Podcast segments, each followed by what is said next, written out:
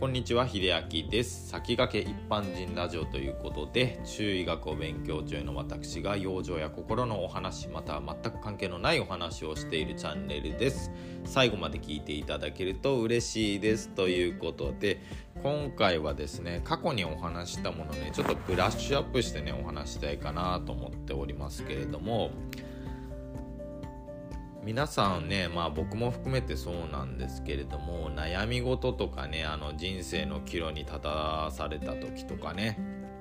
あの結構自分の頭で考えがちになる人って多いんじゃないでしょうか。でもちろんその時にあのいろんな人に話を聞こうってなる方はねすごくあのいい方向にいい方向まあいろんな危険が聞けるいろんな意見が聞けるので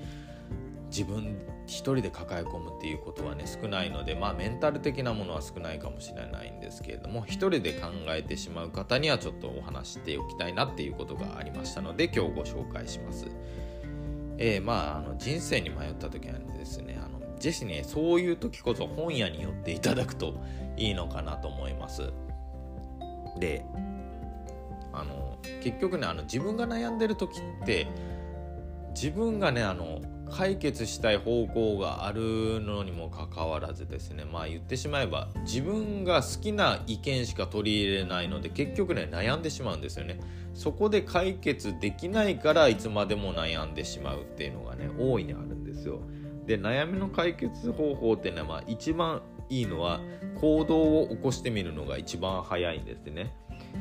まあ考えているだけじゃやっぱり堂々巡りなのにもかかわらず脳っていうのはね答えを出そうと必死にね答えをなんとか絞り出さなきゃって言って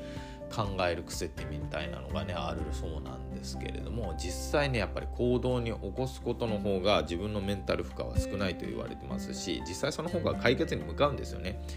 でその自分の頭だけで考えるのと行動するのでは何が違うかっていうと考えてるだけじゃ何も何もわからないんですよね。で行動してみているとその行動がまあ良きにしろ悪いにしろ結果が分かるんですよね。あこの方向で良かったんだと思ったらそのまま突き進めばいいしあこれじゃいけなかったんだと思ったらあじゃあこうした方がいいのかなってねどちらにしてもね答えが分かるんですよ。でもただ悩んでるだけではやっぱり分からない。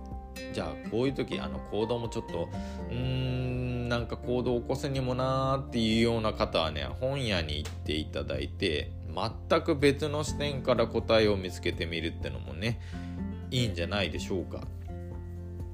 自分のそのフィルター越しで見ると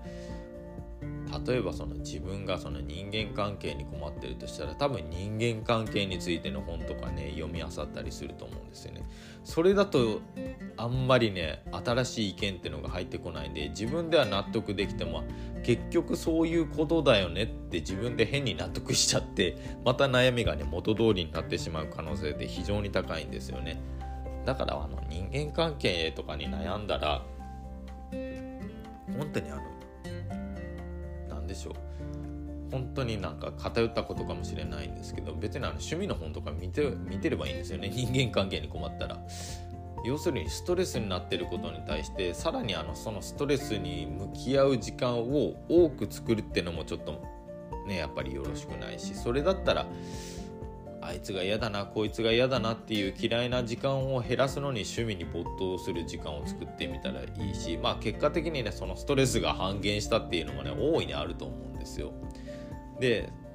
まあその趣味とかに向かなかったんだったら別の本を読めばいいしね。まあ例えば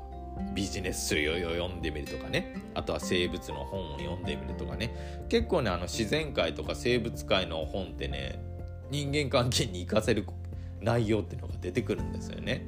自分が生き延びるためにあの自然界の生き物ってねその場から逃げるっていう選択を取りますしねっていうようないろんな観点をやっぱりもらえるっていうのが、まあ、本であり、まあ、そういういっぱいなんでしょう自分にとって役立つ場所っていうのが本屋だと思うんですね。あのデジタルのねやっぱり Kindle とかもね全然いいと思うんですよ Kindle Unlimited とかそのサブスクとかね電子系のものっていいと思うんですけれどもやっぱりねその目が疲れてきてしまうしそのここから中医学的な話しますけど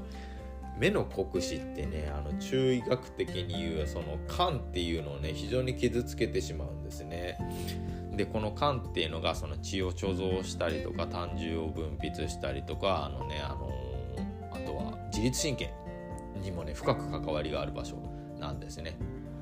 なのでストレスを感じてる時って割とねこの肝ってのもね痛みやすいし春っていうのはこの肝がねあの結構アンバランスになりやすい時期なんですよね。こういう時にこの電子辞書を使っ電子辞書じゃねえや電子系の書籍で、